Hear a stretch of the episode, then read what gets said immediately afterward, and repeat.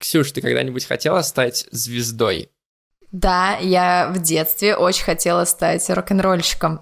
Вот э, типа как... э, Я даже не знаю, кого привести в пример, так, чтобы люди не упали, потому что у меня выбор между Рамштайном, Led Zeppelin и, ну, я не знаю, там... Ну, ранеток там точно нет. Получается, что мечты Ай, Хасины и других героев Звездного дитя тебе очень знакомы. Ну, типа того, типа того.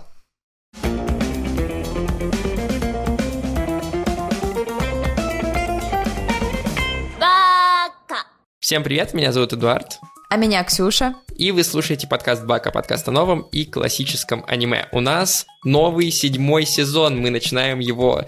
И мы начинаем, конечно же, конечно же, с обсуждения главного весеннего сериала э, с Звездного Дитя. И этот эпизод будет необычным, и этот сезон будет тоже необычным. Поэтому давайте немножко я вам расскажу, что там будет. У нас меняется порядок выхода эпизодов. В этом сезоне э, мы будем выходить раз в неделю, а не два раза в неделю с бонусами, как раньше. И у нас будут чередоваться бонусные и обычные эпизоды. То есть, если вы слушаете нас только в подкаст-платформах или только на YouTube, то для вас эпизоды станут выходить раз в две недели. А если вы подписаны на нас на Бусти, Патреоне, Телеграме, ВК, э, на всех вот этих э, потрясающих площадках, то для вас будет выходить один эпизод в неделю, просто один будет с видеоверсией, а другой без нее. Зачем это нужно? Потому что мы с Ксюшей хотим успевать лучше готовиться к эпизодам, делать их интереснее, делать их э, полезнее, может быть, даже немножечко длиннее. И для этого, конечно, э, нам нужно дополнительное время. И таким образом мы будем готовить не два эпизода за неделю, а один, и это нам сильно-сильно поможет э, сделать выпуски более качественными. Так что у вас еще больше поводов подписаться на нас. Ссылки на разные эти площадки находятся в описании эпизода. А чем будет необычен этот эпизод? Тем, что мы с Ксюшей будем не вдвоем, с нами будет э, прекрасная Сею э, из Японии, э, певица, человек, который помогает э, японцам лучше понимать иностранцев и консультирует их по поводу других стран, Женя Давидюк, и э, она подключилась к нам прямо из Японии, и мы с ней вместе будем обсуждать не только Звездное дитя, но и то, насколько шоу-бизнес, показанный в этом аниме и в этой манге, похож на шоу-бизнес в Японии, на настоящий, тот, который действительно там происходит э, и существует. Ну что, поехали? Поехали. Жень, привет, спасибо большое, что ты согласилась к нам прийти в гости. Можешь немножко коротко рассказать про себя? Вдруг кто-то из наших слушателей не знает, э, чем ты занимаешься, где ты живешь? Привет, Эдуард, привет, Ксюша, и привет все, кто нас слушает. А, Меня зовут Женя Давидюк, я живу в Японии 18 лет, озвучиваю японское аниме, пою песни на японском, на русском, на английском, и часто помогаю а, в вопросах русского языка в аниме и в сериалах, и вообще где только могу. Да, но мои самые известные, пожалуй, роли это Клара из «Девушки и танки», и в последнее время я озвучила Зою из сериала «Войны горничных Акихавары». Собственно, почему мы тебя позвали? Мы позвали тебя обсудить Звездное дитя, кажется, главный сериал этого сезона весеннего, потому что там рассказывается про мир айдолов, про мир шоу-бизнеса японского, и кажется, как не с тобой поговорить о том, насколько это все интересно и похоже на действительно то, что можно встретить в Японии. 無敵の笑顔だらすメディア知りたいその秘密ミステリアス抜けて るとこさえ彼女のエリア完璧で嘘つきな君は天才的なアイドル様 Собственно, давайте я коротко расскажу, что это за сериал. Вдруг, опять же, кто-то не видел, какой у него первоисточник. Изначально это манга Аки Акасаки. Это автор э, нашумевший и, наверное, всем уже известный Кагуя. «Звездное дитя» — это вот его вторая работа, причем он там выступает именно как э, автор сценария, а как художник там э, выступает э, другой человек, Мэнга Якояри, и вообще Касака в какой-то момент как раз во время работы над «Звездным дитя» сказал, что он не будет больше рисовать, так как он рисовал госпожу Кагую, он будет вот только сценарий придумывать, и действительно, мне кажется, у него это как раз получается гораздо лучше, чем все остальное. Он действительно очень круто продумывает э, арки персонажей и все подвязывает так, чтобы она классно заканчивалась. Оши Ноко, да, Звездное дитя, все еще продолжает идти. Э, Это ongoing манга, но, как, э, опять же, Акасака недавно сказал, что все движется к финалу, и он уже придумал, чем там все должно закончиться. Вот, и поэтому кажется, аниме выходит очень вовремя. Там еще интересно, что аниме выходит по средам, и по средам же выходят новые главы манги. И э, как будто бы Касака специально их так подстраивает друг под друга, чтобы и здесь какой-то хит, э, там первый эпизод очень был громкий, вот сейчас последний эпизод на этой неделе вышел очень громкий, и в манге тоже такие главы, которые прям цепляют и переворачивают. Интересно, насколько он специально это делает. Вот, а сам сериал э, сняла студия Дога, и режиссер главный, да, Дайсуke Хиромаки, он работал над очень многими разными сериалами, не столько в роли режиссера, сколько в роли аниматора. Ключевую анимацию он и для Шипудена, для Наруто делал, и для Гурен Лагана, и для Брошенного кролика. В общем, у него очень-очень большое портфолио, очень опытный он э, человек. И это тоже, кстати, заметно по сериалу. Очень много там классных режиссерских приемов, о которых мы, кажется, подальше чуть-чуть еще поговорим. 輝きは鈍らないあなたたちならばさあ星の子たちよよくお眠りなさい Жень, расскажи, как ты про Ошиноко узнала в первый раз? Насколько это была манга, это было аниме? Какие у тебя были первые впечатления? Ну, мангу я, в принципе, обычно редко читаю.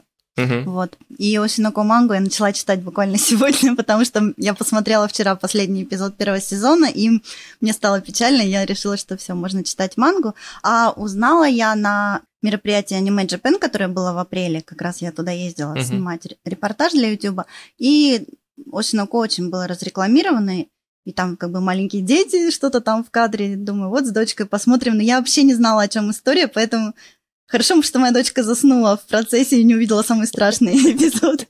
Вот, она заснула на счастливых моментах. Вот, ну, потом я ей рассказала, но потом еще в Ютубе посмотрела. В принципе, сейчас весь Ютуб просто кишит песней айдолы и вообще всем на тему. Вот, и вчера, конечно, в реальном времени мы тоже смотрели заключительную серию. Вот, и Твиттер, как всегда, японский тоже трендил на эту тему. Но когда я начала посмотрела первую серию, я хотела прочитать сразу мангу, и, но мне муж сказал, если ты прочитаешь, тебе будет неинтересно, лучше сиди типа, и смотри каждую неделю, как нормальный человек. Вот, я дотерпела 12 серий, но начала сейчас читать и понимаю, что да, лучше это все как бы воспринимать в комплекте, потому что есть какие-то моменты, которых нет в аниме, я думаю, есть какие-то моменты, которых нет в манге, поэтому, mm-hmm. ну, как всегда, какое-то социальное явление лучше наблюдать со всех сторон. Так что я думаю, дня за три, наверное, я прочитаю там «Жертвуя сном» а, все 120 с лишним глав, которые вышли на данный момент. А какое у тебя общее впечатление от, э, от аниме? Ну, то есть мне просто интересно понять, насколько там э, правдивая история. Может быть, понятно, что она выдуманная, нафантазированная, там и там просто все в кучу, все проблемы мира сгребли. Но насколько сильно тебя вот как э, там сэйю, человека, который немного там близок к этому миру, это задевает именно? Скажем так, в Японии не очень популярны реалити-шоу, поэтому, мне кажется, это немного из области fiction, потому что такого шоу, по-моему, ну, никто еще не видел. Но во всем остальном все просто чистейшая правда, мне кажется. Особенно, например, ну, что касается Каны-чан, что эти возрастные. Uh-huh. Как и что касается Мемучо, что вот так как ей 25 лет, можно уже на пенсию, это все абсолютная правда. Uh-huh. И то, что, что за кулисами продюсеры все решают друг для друга, там какие-то делают бартеры, это тоже все правда. Поэтому, э, мне кажется, это как знаете, а Широбаку рассказывает про аниме, а вот э, Осиноку рассказывает про шоу-бизнес, то есть как оно есть. Ну, естественно, какие-то моменты, может, немного даже приукрашены, потому что, ну, скажем, например, первая серия, где Ай начинает петь, и сначала ее как бы обсуждают все, весь персонал, что вот, да кто это такие, мы их не знаем. Не всегда так происходит. После, даже после выступления все все равно типа делают вид, что было прекрасно, а за глаза думают совсем другое. Так что, да, Ай, наверное, была очень действительно выдающейся и очень красивой. Да, уж суровый мир. На самом деле, насколько я вот изучал вопрос, э, Акасака очень много всего подчерпнул из э, реального мира и даже из э, каких-то реальных историй, которые происходили в мире шоу-бизнеса.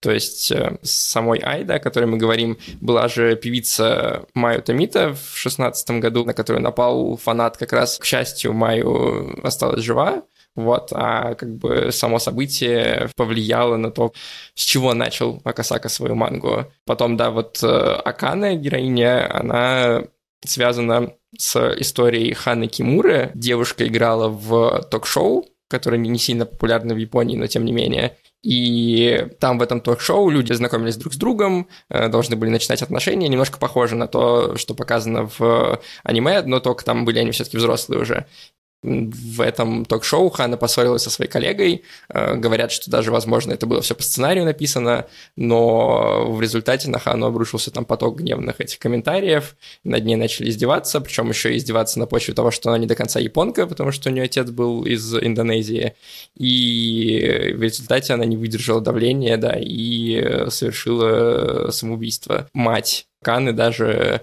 после выхода этого эпизода сериала Шиноко 6, кажется, она начала э, очень сильно ругаться на э, Акасаку, что он сделал из истории ее дочери поп-культурный феномен и сюжет. Ну, я думаю, можно понять чувство матери, но с другой стороны, это же может быть предупреждением для, для молодежи, скажем так. То есть а, кто-то должен, скажем так, рубить правду, вот как это и делают в Японии очень часто через мангу и аниме. Ну, там еще началось э, довольно странное блуждание вокруг да около, что, может быть, это было вдохновлено не этой историей, может быть, идея была раньше, но на самом деле, если посмотреть на даты, там несколько месяцев между вот этим происшествием, да, трагическим, и выходом глав манги про Акана, и кажется, что, ну, все довольно очевидно, и понятно, что за это время можно было узнать эту историю и как минимум какие-то элементы, может быть, не нарочно, но перенять. А насколько ты сталкивалась с чем-нибудь похожим? Потому что в Ошиноко же много вот этого про сложности жизни айдола и, в принципе, существования в шоу-бизнесе, и кибербуллинг, и сталкеринг, и в целом там пренебрежение со стороны персонала. Было ли в твоем опыте что-то такое? Ну, пренебрежение со стороны персонала я практически не столкнулась. Единственное, что на какой-то вечеринке, когда я общалась с какими-то продюсерами, я им сказала, вот, я иностранка, но я хочу быть сею. Они мне сказали, а зачем ты нам тут нужна? У нас тут своих японок хватает. И прямо это сказали так в лицо, без всяких, как бы, ну, церемоний. То есть меня это немного удивило, но я решила, ну, не все же люди так считают, и, в общем-то, забила на это, но мне это как бы интересно вспоминать. Что касается кибербуллинга, что-то такое прямо очень сильное, я такой с сильным каким-то буллингом не столкнулась. Но, во-первых, когда я начала только свою интернет-деятельность 20 лет назад еще в русском интернете, у меня был а, форум, на котором просто мне писали просто все от души, все, что хотели. И 90% было негативного. Типа, кто ты такая, куда ты вылезла, зачем ты тут нам нужна? А когда ты уже много всего делаешь, то, естественно, тебе уже пишут меньше как бы в лицо. Еще, конечно, как я уже упомянула, очень меня коснулась тема возраста, потому что в Японии это в последнее время очень как бы... Как мы, вот я читала сейчас как раз мангу, что Ай начала в 12 лет, в 16 лет она уже была звездой. Вот, а если вы если, как Меймучо, начинаете в 18, то это уже, как правило, гиблое дело, то есть это очень сложно, поэтому она обманывает о своем возрасте, но и многие, на самом деле, я думаю, айдолы тоже немного приукрашивают реальность, потому что, например, прослушивание на какие-то главные роли в аниме обычно заканчиваются на возрасте 23 лет. То есть, как mm-hmm. бы, либо ты всю жизнь этим занимаешься, как Каначан, либо ты уже как бы, ну, после 20 лет можешь ни о чем уже не мечтать. Но, тем не менее, все равно есть какие-то исключения, подтверждающие правила. То есть, а, если очень хотите, я приехала в Японию в 24, так что ну, что-то, может, я не стала айдолом, но чего-то я добилась, скажем так. Такой сложный вопрос, больная тема, и мне интересно наблюдать за этим именно вот с точки зрения аниме. Потому что немногие люди на самом деле об этом задумываются, а люди, которые в индустрии, они думают об этом целыми днями, что типа, что мне делать, мне уже 40 лет, я пошла на пенсию. Так что мне сейчас, честно говоря, уже своя карьера не так интересна, как карьера моей дочки, но мне гораздо интереснее там, потому что ей еще всего 6 лет, еще все можно еще успеть. Вот это да, это э, похоже немножко, знаешь, на футболистов, потому что я когда э, в подростковом возрасте играл в футбол, там тоже всегда говорят, что вот если ты не в 5 начал играть, то все, можешь забыть, как бы никакой карьеры у тебя не будет, э, какие 16 ты что, как будто бы айдол это немножко спортсмены тоже в этом смысле. Это еще была серия, где Канна обвиняет Руби в том, что она ищет себя по имени, и серфит в интернете, что они пишут, Э, делал ли ты так в японской, в японской части интернета? А есть люди, которые этого не делают? Даже я так делала. Даже я себя могу найти в интернете. То есть утром просыпаешься, первым делом смотришь, нет?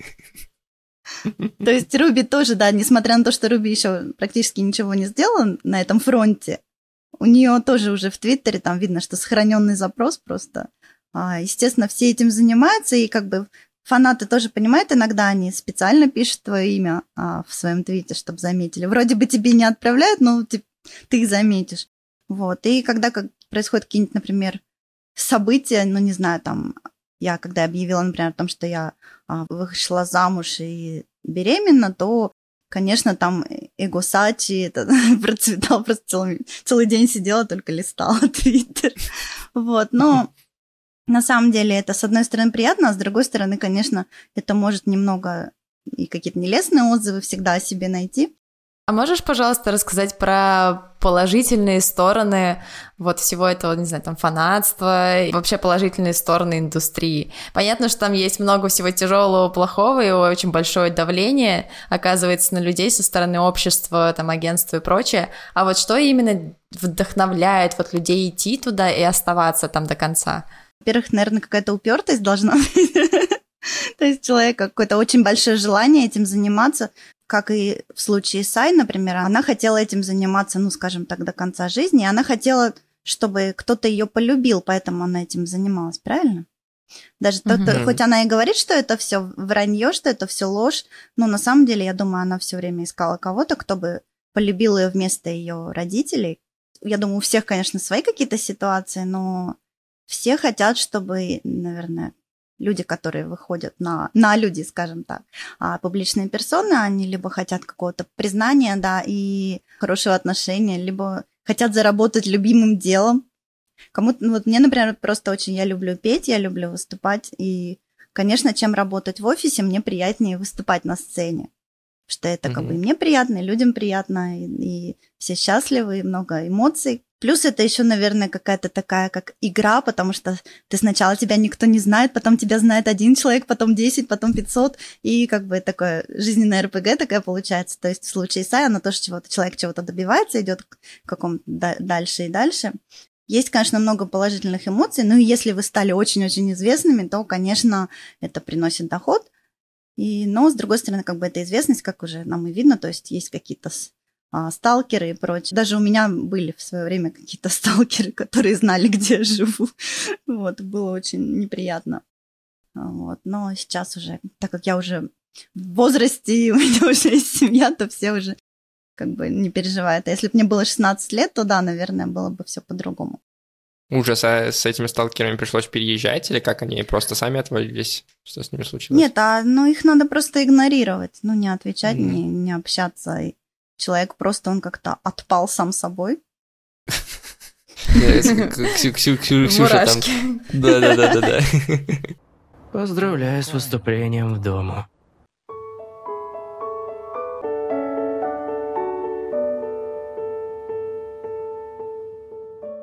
Слушай, мне еще, наверное, хотелось бы обсудить техническую сторону Звездного дитя, потому что очень классно это аниме балансирует между разными жанрами. И вот, э, как ты верно подметила, что твоя дочка заснула на середине первой серии, слава богу, не увидела, чем Что там она все была кончается. долгая, да? Да-да-да. Кажется, что ты можешь заснуть на одной серии проснуться на другой, а там совсем другой жанр. То есть ты начинал как э, историю про э, айдолов, э, очень миленькую и такую приятную, добрую, а в конце серии хопа у тебя главную героиню, как кажется, убивают. Потом у тебя начинается история про жизнь э, за кулисами шоу-бизнеса, а раз это какой-то на самом деле детектив. И вот этот э, баланс между разными жанрами, он очень классно выдержан и в аниме, и это, конечно, потрясающе, как все это вместе сплетается.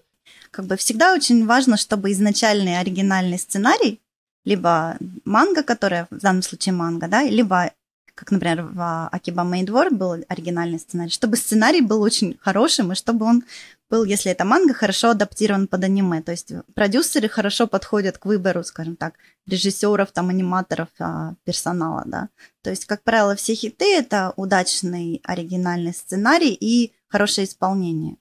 То есть, скажем Мгм. так, в «Атаке титанов» может быть не очень хорошее исполнение оригинальной манги, которая не всегда понятно, что там происходит, но зато очень хорошо адаптировано, что более-менее понятно в аниме. Но в случае с Ошиноко был хороший бюджет, я еще думаю, то есть на все это дело.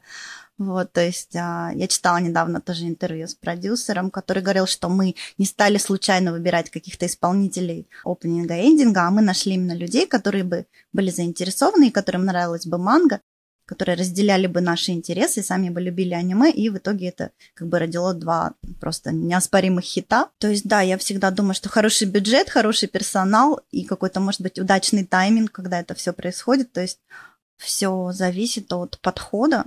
То есть, если бы был маленький бюджет, и было бы не очень интересно, мы бы сейчас бы не обсуждали это Не аниме, обсуждали, обсуждали да. бы что-то другое. Да, то есть, ну, как бы, как всегда, рождаются хиты, это все хорошее стечение обстоятельств, и вот, и хорошо, что так получилось, я думаю. Я все время, когда э, смотрю аниме, начинаю подмечать всякие штуки, э, и мне очень нравятся там разные приемы, которые применяются для того, чтобы создать напряжение и вовлечь э, зрителя. То есть там, например, в одной из серий нам показывают, после того, как Акана поцеловалась с э, Аквой, э, Акана очень себя плохо из-за этого чувствует, и нам э, на протяжении первых там нескольких минут серии понижают насыщенность картинки. У нас все цвета становятся очень серыми, такими приглушенными, и, и Канна печально бредет по летнему городу, грустно, и потом появляется Аква, и все обратно возвращаются эти цвета. И вот такие маленькие детальки, кажется, что они очень незаметные, и ну, какая разница? Но на самом деле они очень сильно влияют на то, как ты воспринимаешь аниме и, в принципе, считываешь настроение и историю, которая рассказана. То есть то же самое, например, со звездами вот этими. Ты как бы по звездам сразу понимаешь, что происходит, какое настроение и так далее. Вот когда смотришь аниме, у тебя не срабатывает профдеформация, и там начинаешь подмечать какие-то, не знаю, профессиональные штучки, которые используют другие твои коллеги. Или наоборот, тебя может что-то раздражать внезапно. В случае с Сошиноко такого нет, но иногда бывает такое, что могли бы и меня позвать, я бы лучше сыграла. И я думаю, это не только у меня такое возникает, но у многих вообще сею, которые сами сею и смотрят аниме. Смотреть аниме спокойно, не обращая на игру сею, я уже не могу, конечно же. Потому что, ну, ты всегда на это обращаешь внимание, но чем лучше люди играют, тем меньше ты на это обращаешь внимание и просто смотришь и как бы вникаешь вообще во все происходящее и забываешь. В случае с Ошиноко, я думаю, да, очень хороший актерский состав.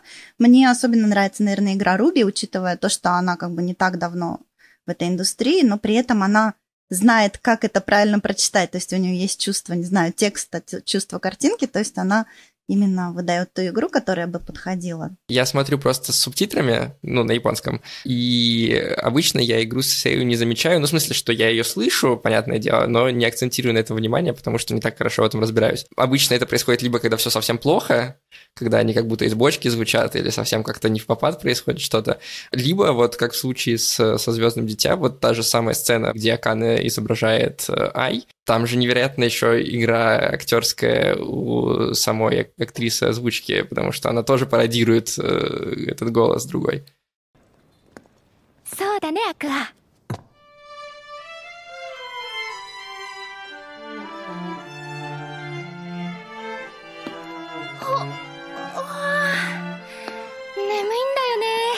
収録早すぎてさあもうカメラ回ってる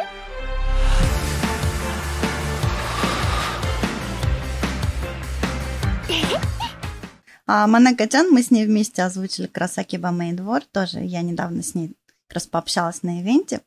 Вот, это такая подающая надежды, очень такая Урекко-чан, которая сейчас Мгм. во всех аниме, каких только можно. Вот, но да, она очень хорошо изобразила Ай. Во-первых, у них изначально довольно похожие голоса, я думаю.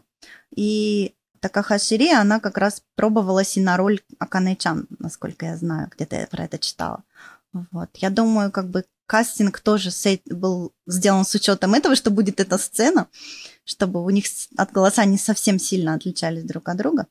Но на самом деле сеи очень часто друг друга пародируют, и бывает такое, что кто-то, скажем, заболел, не смог прийти, и какой-то кто-то подменяет и просто играет ту же роль, и зрители обычно даже не обращают, не замечают, потом смотрят в титрах. То есть, да, технически как бы это выполнимо, с другой стороны, с точки зрения зрителя, это, конечно, очень интересный и приятный такой эффект очень хороший создается. А, а вот ты сказала, что иногда смотришь аниме и думаешь, что э, взяли бы меня и бы лучше сыграла. В случае с э, Ошиноко э, хотелось ли тебе кого-нибудь заменить и сыграть?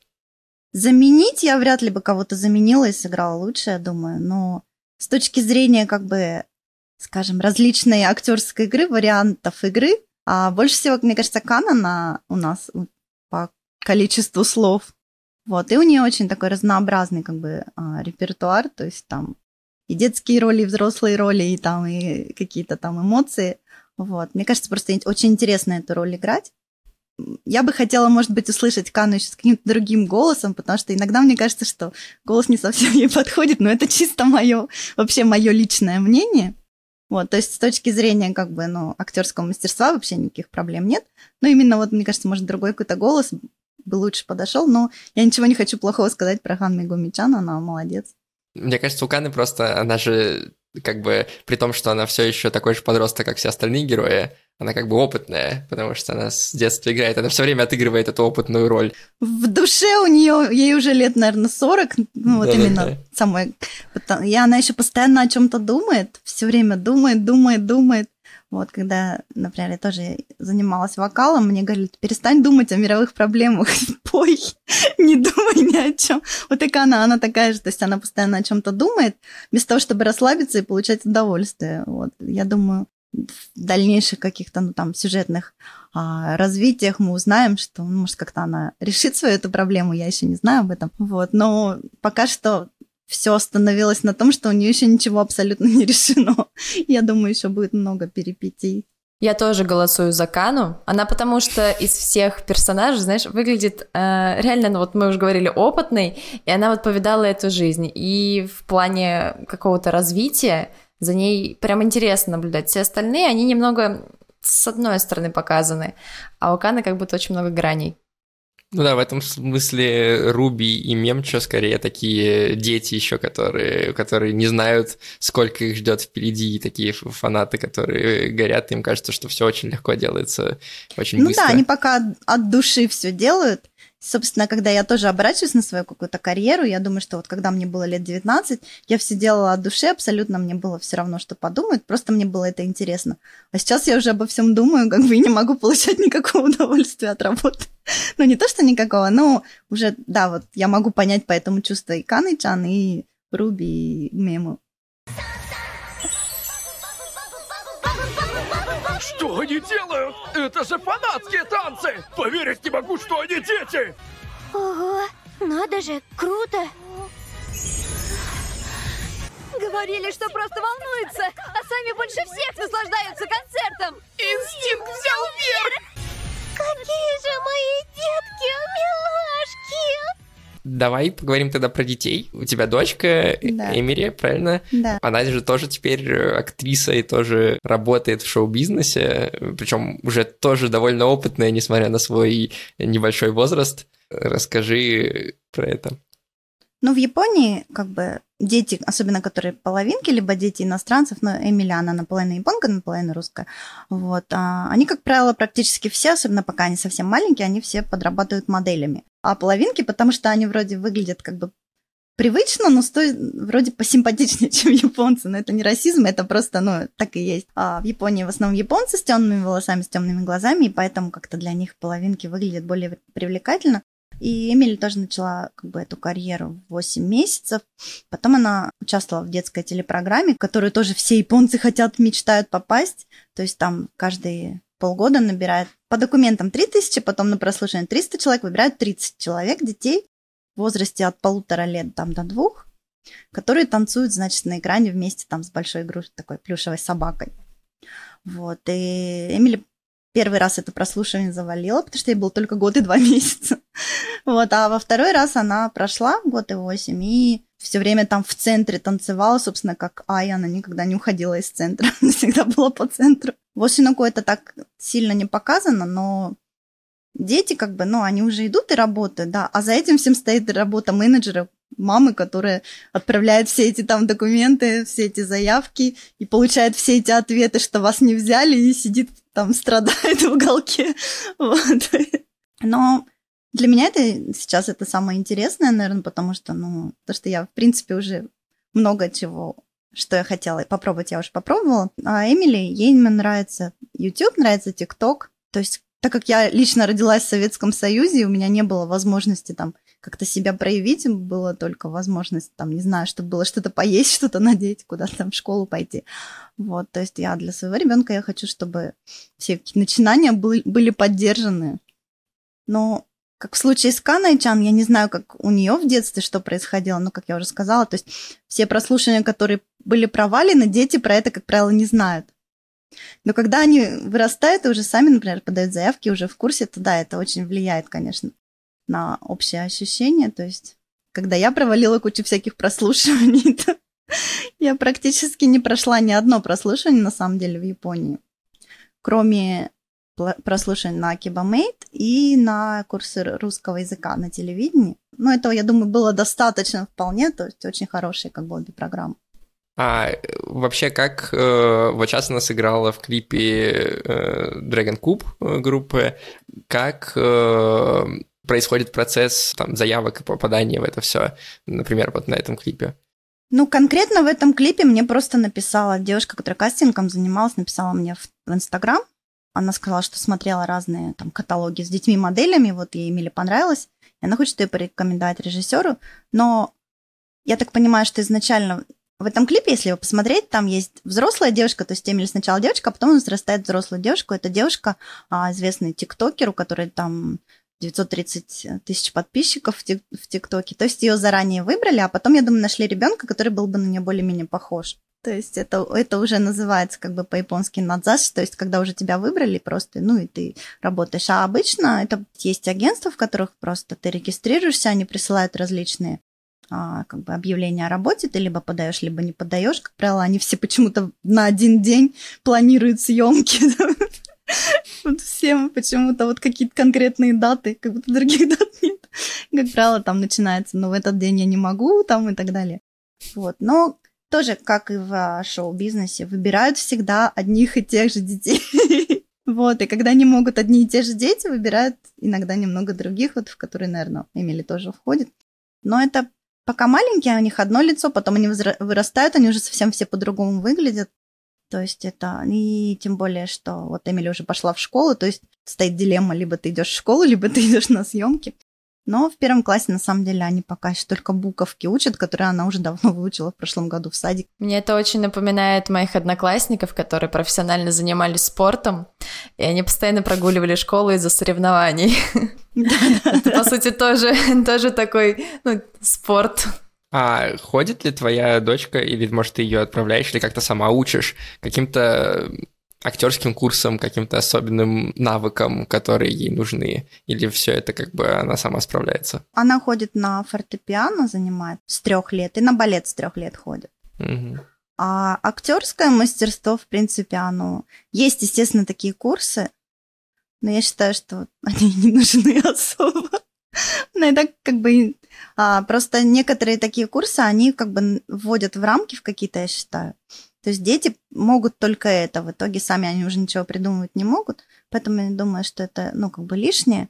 Но она хочет тоже немного озвучивать для аниме, и поэтому я немного как бы, узнала, что есть, да, на самом деле школы Сейю и агентство Сейю для детей, как раз с первого класса школы уже начинают.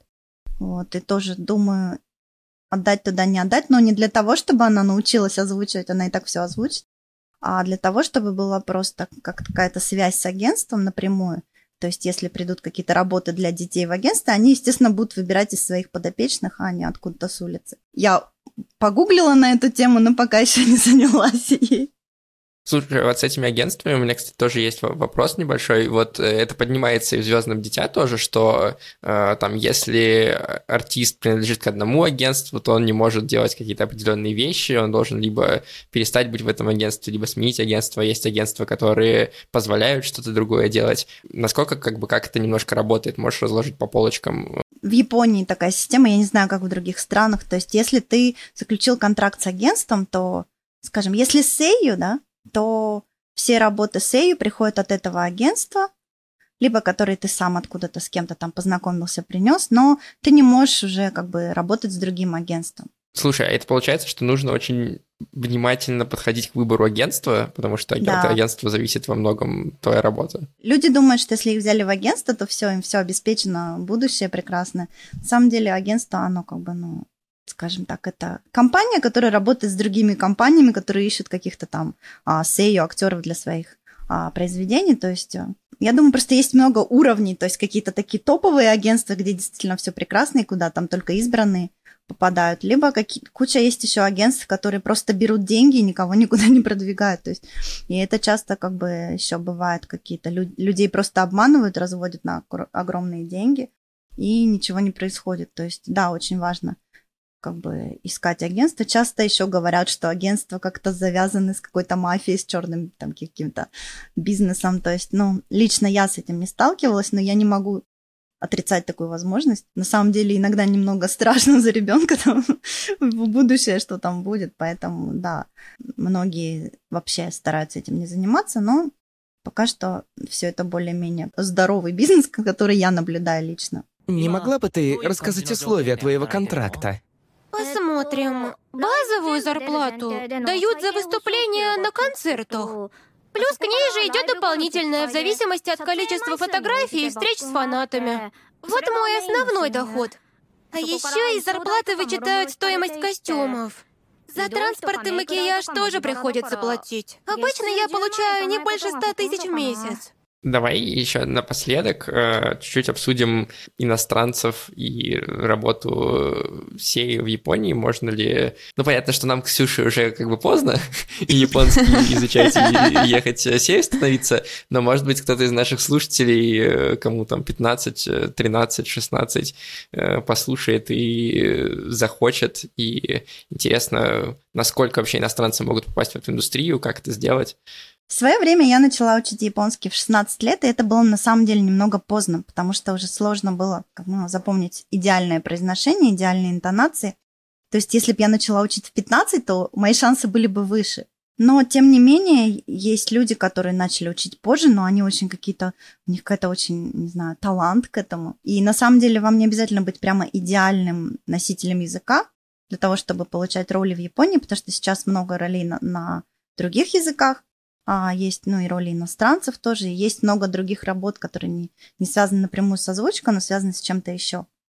Вот, и поэтому, мне кажется, у людей не хватает либо, ну, финансовой какой-то поддержки, либо просто рвения, в которое также включается обеспечение себе финансовой поддержки. На что вы готовы пойти? Но я не говорю о каких-то там таких криминальных моментах, но именно о том, чтобы не знаю, чтобы вовлечь людей вокруг вас, которые захотят вас поддержать, там, обеспечат вам проживание, там, работу, поддержку, а потом вы сами заработаете для себя что-то. Если вы чего-то очень сильно хотите, ну, как вот в нашем случае, да, наша сегодняшняя тема, то есть если Руби, она очень хотела стать айдолом, то менеджер агентства, она ее поддержала и записала в свое агентство, правильно? То есть а, если человек чего-то очень хочет, то народ вокруг, он тоже вовлекается в это, даже сам того не замечая. Я преподаю а, в Академии а, видео аудиоперевода, а, которая также есть в Москве, но она находится в Японии, в Лос-Анджелесе. И у нас есть курсы как раз, которые рассказывают о работе с Эйю, и они начнутся вот буквально через несколько дней, 15 июля, а, которые я веду на русском языке и рассказываю как раз о том, какие есть сложности с тем, чтобы стать сею, какие есть виды озвучки, вообще что нужно делать, что лучше не делать, и какие, какой голос использовать. Но, естественно, мы на занятиях тоже пробуем сами озвучить на японском, и я помогаю как бы улучшить эту озвучку вместе, иногда вместе озвучим, иногда там поодиночке. И в конце наших занятий, у нас 5 занятий, в курсе мы записываем как бы voice sample, то есть звуковой сэмпл, который вы можете потом, не знаю, выложить в Инстаграм там или куда-то еще на свой сайт а, и дать послушать знакомым. И мне кажется, люди, которые хотят этим заниматься, им должно быть интересно, потому что можно просто о чем-то мечтать, ни разу не попробовав этого сделать. А если вы уже сами попробовали что-то озвучить, озвучить, поняли, насколько это легко для вас или сложно для вас, то, возможно, для кого-то это станет каким-то шагом вперед для работы в Японии, пусть даже не сею, а просто для какой-то другой работы. Потому что многие сею, они тоже да, работают на куче работ, как и я. Вроде бы я и озвучиваю, вроде работаю в компании, да. То есть, а, потому что, да, надо жить, как-то деньги кушать хочется. Вот. Мне кажется, даже в Ошинако, наверное, эта тема будет затронута позже. Пока что не была, но это очень такая, да, больная тема на самом деле. Вот, поэтому а, я всех приглашаю на курсы. Я думаю, ссылку ну, мы разместим. Да, конечно, мы оставим тогда, все да. ссылки в описании, конечно, все так. А, а какой уровень там, японского должен быть Японского, человек, да. который на эти курсы приходит? У нас были сначала такие же курсы на английском. У нас было два варианта. Для начального уровня мы рассказывали все на английском, а для продвинутого уровня мы рассказывали все на японском. Но в данном случае мы будем все рассказывать на русском. А, Мгм. Все тексты для, вся, для озвучки будут все написаны на ромади, на английск, английским текстом для тех, кто не читает канзи. Вот, то есть уровень, в принципе, я думаю, ну, какой-то самый начальный, N4, может быть, Мгм. будет достаточно. То есть а, смысл не в том, чтобы научить вас читать горы какого-то японского сложного текста, а в том, чтобы просто попробовать себя именно в актерском каком-то а, мастерстве и вообще ознакомиться с этим, понять, насколько это сложно для вас, несложно, интересно, неинтересно. То есть мы не, не гоняем людей там сложным японским, так что не бойтесь, приходите. Я об этом задумывалась на самом деле, когда вот у меня был подростковый период, когда я постоянно залпом смотрела аниме. А, Потом я на самом деле задумывалась, чтобы делать аниме, но я не очень хорошо рисую, у меня нет усидчивости, я понимаю то, что сидеть там очень много часов за столом для меня равносильно смерти. Я поэтому задумалась насчет сейю, даже одно время пыталась учить японский, но это просто не мое оказалось. Ну что, Ошиноко буквально вчера, э, за день до того, как мы записываем подкаст, продлили на второй сезон. И второй сезон точно будет, та же студия будет за него отвечать. И пока нет, понятное дело, даты, но уже понятно, что, скорее всего, историю будут э, доводить до конца, догонять мангу и рассказывать. И мне кажется, это очень круто. И в целом, действительно, Звездное дитя оправдало вот эти все ожидания, которые были, и стало, ну, мне, по крайней мере, так кажется, самым заметным и классным аниме этого сезона. Вот. А у нас э, вышел классный, интересный эпизод э, подкаста про главное аниме сезона. Жень, спасибо тебе большое за то, что ты согласилась к нам прийти в гости и пообщаться с нами и рассказала столько всего интересного. Конечно, мне тоже было Спасибо. интересно пообщаться, потому что мне как-то не, не с кем обсудить все эмоции по поводу Ошинаку. Вот кроме как, не знаю, с семьей там. А в интернете как бы люди стараются не писать особо свое мнение. Даже, ну, положительное, понятно, пишешь, но лучше не распространяться, а то вдруг в следующий раз не позовут. Так что, да, мне тоже было очень приятно пообщаться. Спасибо большое.